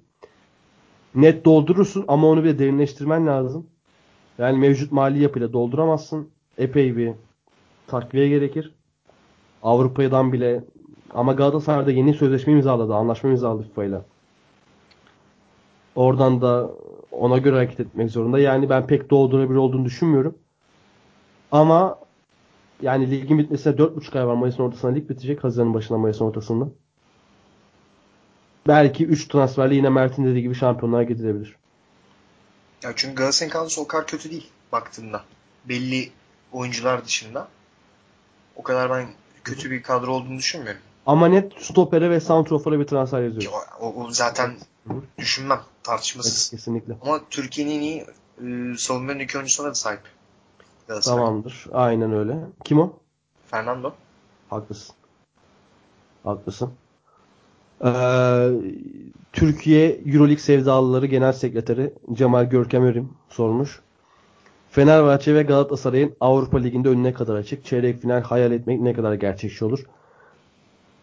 Cemal tam senden beklenecek soru. Hiç gerçekçi olmaz. Ee, Bu turda ikisi de eğlenecek bence. Ne yazık ki. Yani Çok da umursayacaklarını düşünmüyorum ben. imkanı yok ya. Aynen. Yani dünyanın en sürrealist yaklaşımı olur. Öyle Aynen değil. öyle. Fenerbahçe'nin Galatasaray'ın ikisini birden de eleyeceğini düşünmek. Bu turda el- eğlenecekler ikisi de. Bence elen, elensinler de. Zaten e, onlar da çok da umursayacaklarını düşünmüyorum ben. Yani ya, elensinler de. İki, iki takımın da iyiliği için söylüyorum bunu. Kesinlikle öyle. Ee, Hakan sormuş. Mert sana özel sormuş bu soruyu. Volkan Demirel'in özür dilemesi hakkında ne düşünüyorsunuz? Fenerbahçe etkisi nasıl olur? Başla. Sana sormuştuk. Ee, ya Volkan Demirel olayı bence ilk başta çok yanlış e, yön hareket edildi. Volkan Demirel konusunda. Diğer bütün olaylardaki gibi yanlış gidildi. Volkan Demirel'e şey dememiz, dememiz gerekiyordu bence. Abi senin artık futbolda işin bitmiş. Yani sen sakatlık, sen sağına atlayamıyorsun. Senin omuz falan bitmiş yani. Senin kalecilik için yok. Sen gel kulübede otur. Madem bu kadar Fenerbahçe'yi seviyorsun, hani durmak istiyorsun. Bir şey yapmak istiyorsun. Tamam gel kulübede dur. İşte Berke'ye bir abilik yap. Türkiye'de çünkü işler böyle böyle yürüyor. Ya bu arada Volkan Demirel'in doğru bir e, rol model olduğunu da asla söylemiyorum. Volkan Demirel hiç kimseye bir rol model olabilecek biri de değil. E, ya sahada yaptıklarını e, konuşmamıza gerek yok herhalde. Sağ dışında da. Hayır. Yani sahada yani bunları herhalde konuşmamıza gerek yok diye düşünüyorum. Hiç yok, hiç yok, hiç yok. Zaten bugün çok fazla kötü olaylar konuştuk abi. Devam et. Ee, o kadar şey olmasını istiyorsa kenarda duracaktı. Veya gerçekten abi gel tamam bitti gel sana jübile yapalım. O kadar Fenerbahçe'nin kaptanıydın oldu her şey oldu okey taraftar seni seviyor. Gel jübile yap bırak. Ya Volkan Demirel'le bir kere daha sezon başında bir senelik sözleşme imzalamak zaten yani akıl alacak hareket. ya, bu- ya bu, bu kadar böyle saçmalık orada başladı işte yani. Fenerbahçe'nin bütün o yanlış kararları orada başladı. Volkan Demirel'le bir senelik sözleşme uzatmak. Ya bir senelik sözleşme uzatıyorsun. Ama o sözleşmeyi uzatan insanlar Volkan Demirel'i kadro dışı bırakıyor. Başka sebeplerden ötürü. Başka arkadan işler çevrildiğine dair. Sonra aradan 3 ay 2 ay geçiyor. Volkan Demirel çıkıyor. Ee, komik bir ortamda özür diliyor. İşte gözyaşlarını tutamıyor falan böyle gözyaşlarını şey yapıyor. Tiyatro. Yani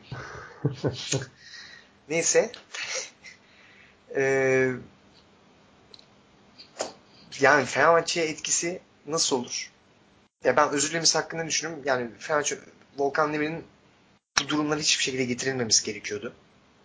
Ya sen daha en baştan bu duruma getirilmesi gerektiğini düşünüyorsun. Aynen. Hiçbir şekilde bu getirilmemesi gerektiğini düşünüyordum. Peki özür dileyerek doğru mu yaptı? Ee, ya o belki Fenerbahçeliliğinden dolayı yaptı onu. Affedilerek doğru mu yapıldı? Ya baştan niye şey oldu? Tam olarak ortaya çıkım çıkması gerekiyor. Yani Ali Koç da açıkladı Abi ama bir günah keçisi lazımdı. Şark işte. Bu kadar basit bir oldu. yani e, bu kadar Klasik saçma sapan günü kurtarmalık hareketler. Taraftarı uyutmalık hareketler yani. e, ya özür dilemesi ya Fenerbahçeli ya Volkan Demirel'in ya Volkan Demirel e, kişiliğine sahip birinin özür dilemesini ben doğru buluyorum. Ben Volkan Demirel onu yapar. Volkan Demirel zaten onu yapardı. E, Fenerbahçe etkisi nasıl? Fenerbahçe etkisi hiçbir, şey, hiçbir şey etkilemez. Yani Fenerbahçe'ye Volkan Demirel'in gelmesi, gitmesi falan Volkan herhangi bir şekilde etkileyecek artık o şeyleri geçti. Yani. O zamanlar geçti artık. Hı hı. 5 sene önceydi Volkan Demirel'in bir şey herhangi bir şekilde Fenerbahçe'ye etki edebileceği. Artık Fenerbahçe etkisi Volkan Kale'ye geçin Fenerbahçe maçı kaybeder. Bunu söyleyeyim yani. Fenerbahçe öyle bir etkisi olur. Hiçbir şekilde olumlu etkisi olmaz. %100 olumsuz etkisi olur. Bilmiyorum sen ne söylemek istersin? Ya ben süreci pek takip edemedim ama ya Volkan özür dilese ne olacak, özür dilemese ne olacak yani. Ya işte baştan bitirecekler Evet. Volkan. Ne gerek var? Yap En azından- ikna et. En azından Ali Koç'un ilk başta söylediği o e, olumlu havayı bu Mert bir de hı. Yani ben bir de sıkıldım ya. ya. Ben cidden bu ülkede futboldan çok futbol magazin olmasından sıkıldım ya.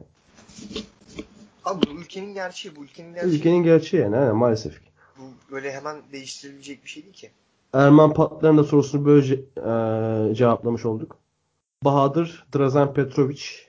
Buradan da Drazen Petrovic Mekanı cennet olsun diyelim. Saygıyla andık. Müthiş oyuncuydu ya. Acayip bir insan. Gerçekten. Hani çok da güzel belgeseli var bir tane. Hakkında yapılan. Bahadır sormuş. Ersun Yanal ile Fenerbahçe ligin ikinci yarısını nerede bitirir? Ben net sayı vereceğim. 11. Yakın. Ben Hı? de 10 diyecektim. Olmayacaktın. Evet. Yani hani burada konuştuk. Bu takıma Guardiola gelse çok da müthiş etkileri olmaz. O yüzden. Sırf Fenerbahçe olduğu için Ama bu soruyu aslında şu an değil de devre arası transfer dönemi bitsin. O zaman yine bir cevaplarız. Ben Aynen. şu anki durumda 11 diyorum. Ya işte 11 10 ben de 10 diyorum ya. Ben Aynen. 10 olacağını düşünüyordum tam olarak. Tamamdır. Ee, Doruk Özbük'e sormuş. Kral Yılmaz. Burak Yılmaz diyor herhalde. Tek devrede Beşiktaş'ta kaç atar? Beşiktaş şampiyonluk yolunda üst sıralara oynatabilir mi? Bunu sen cevapla. Şimdi Doruk şöyle abi. Ee, biraz cevapladım aslında bu soruyu ama Beşiktaş'ın problemi e, saha içinde topu Burak'ın oynayacağı bölgeye getirmek zaten. Ee, Burak'ın oynayacağı bölgeye getiremediğimiz için o topu sıkıntılar orada yaşanıyor. Ve Burak da sürekli beslenmesi gereken bir santrafor.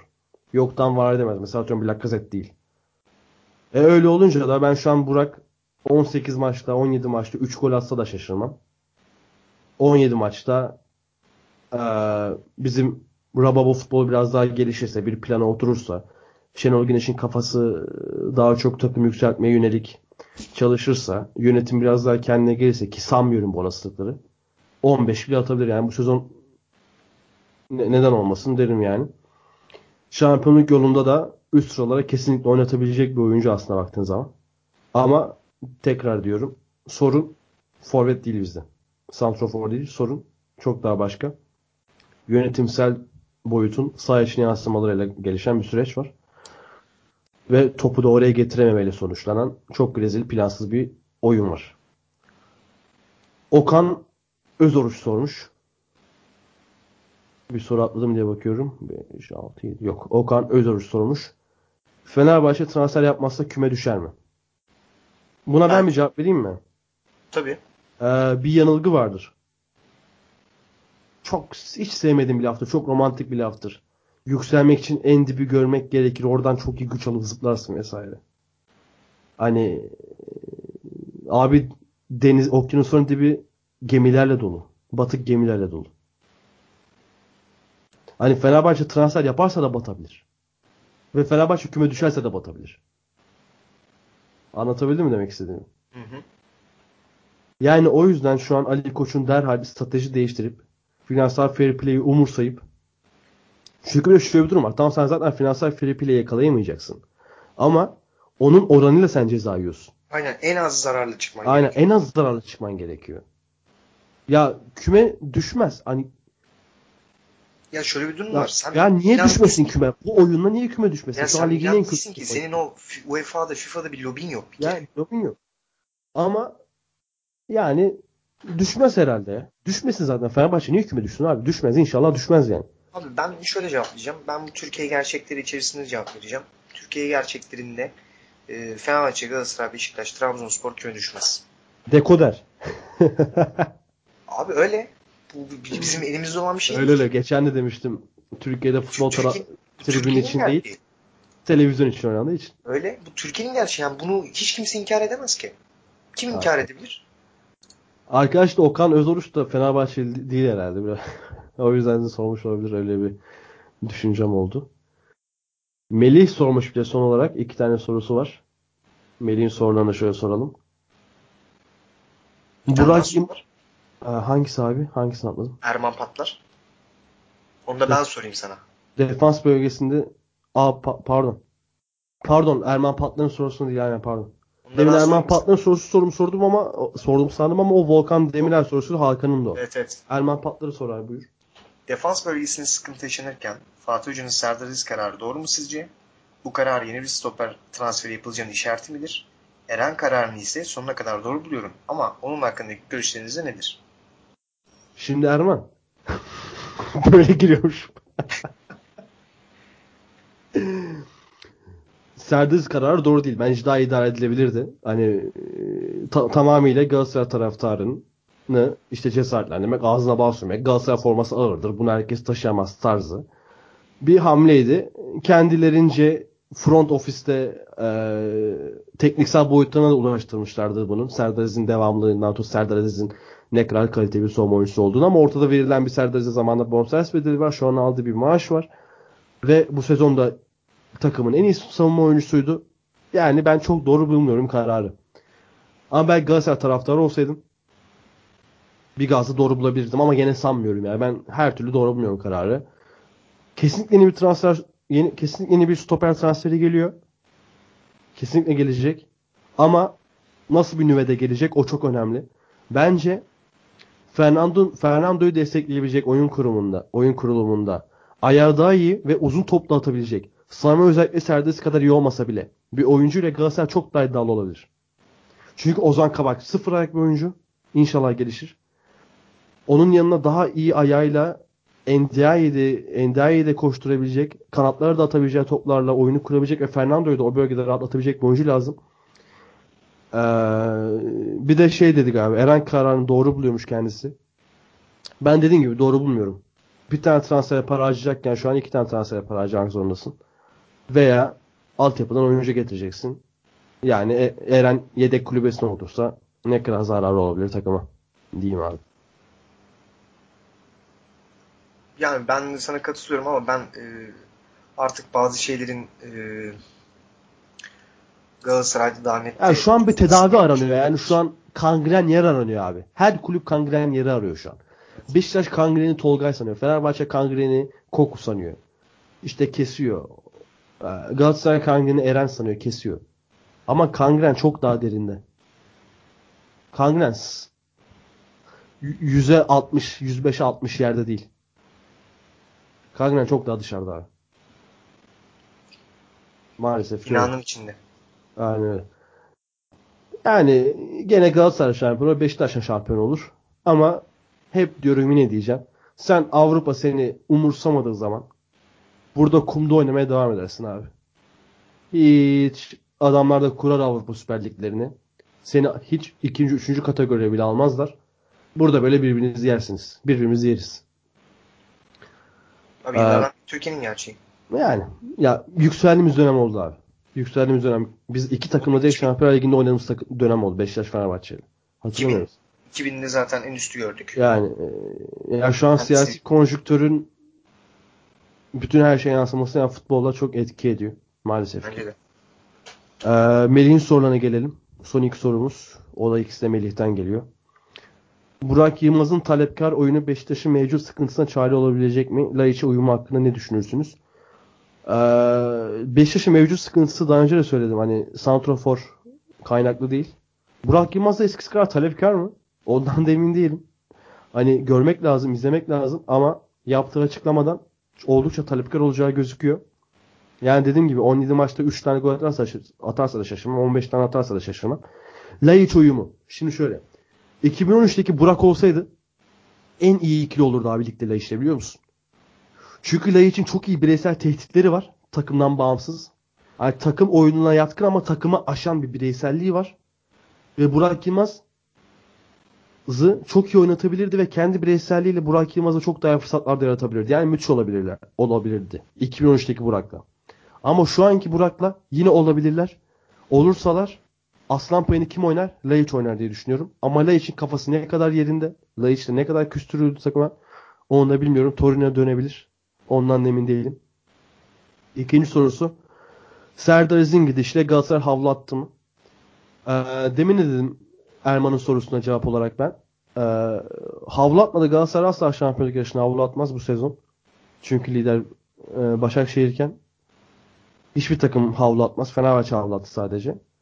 Ama Serdar Aziz'in gidişine gelecek e, stopere bağlı olarak ligdeki konumu belirlenecek. Bence hatta Santrofor kadar en az önemli bir transfer olacak. Bilmiyorum sen ne düşünüyorsun Mert? Ee, katılıyorum işte dediğim gibi ben de aynısını söylemiştik zaten. Doğru transferler, doğru oyuncular Galatasaray'ı şampiyon yapar. Her türlü. Aynen öyle. Çünkü e, Başakşehir e, siyasi şeylerden aynı söyleyeceğim. Bir kere taraftar desteği yok. Gerçek taraftar desteği yok. Bu çok önemli bir şey. Kendi evinde e, bir Galatasaray'ın iç sahasında oynaması var ve bir Başakşehir'in iç sahasında oynaması var. Bu çok büyük bir Mesela o bahsettiğim belgeselde fark. bizim bazı sahalarda Enes var. Enes Kamburoğlu. Buradan da selam olsun. O da rol alıyor. Şey diyor mesela Başakşehir'in oluşturulmuş bir taraftar kitlesi var diyor. Çok iyi diyor mesela. Kesinlikle öyle. Bu nasıl bir taraftar kitlesi? Bu proje bittiği an hani futbolun siyasetin futbola olan ilgisi, siyasetin futbolu futbolda da baskısını arttırma etkisi bittiği an veya başarıya ulaştığı an misyon tamamlandı an şu an olan 4-5 bin kişi de uçup gidecek yani abi. Zaten herhangi bir altyapısı olan bir e, kulüp olmadığı için Hı hı. taraftar yani mesela herhangi bir semt takımı değildi. Orijin kendi Abi zaten direkt Başakşehir yani. so- sonradan oluşturmuş bir sen. İşte Büyükşehir Belediye Spor'dan geldi. Evet. Zaten hani bir Sarıyer Spor gibi e, işte Vefa Spor gibi hani o tarz böyle eski İstanbul semt takımlarının bir taraftar kitlesi hala var. Beykoz Spor'un var hala. Yani öyle bir oluşumdan gelen bir şey de değil. Normal zaten öyle olması e, çok normal. O zaman soruları da bitirdik. Buradan Nur diye Cemal'e, Hakan'a, Erman'a, Bahadır'a, Doruk'a, Okan'a ve Melih'e teşekkürlerimizi sunalım. Yine tam bir buçuk saatlik bir yayın oldu. Transferleri şimdiye kadarki transferleri konuştuk. Olabilecek transferleri konuştuk. Kulüplerimizin durumlarından, Türk futbolunun durumundan konuştuk. Diyelim devre arasını ilk bölümünü burada noktalayalım. Mert ağzına sağlık abi seninle. Teşekkür ederim. Senin ağzına sağlık. Teşekkür ederim ben de. Dinleyicilerimize de, e, dinledikleri için teşekkürler. Kendinize iyi bakın. Hoşçakalın. Hoşçakalın.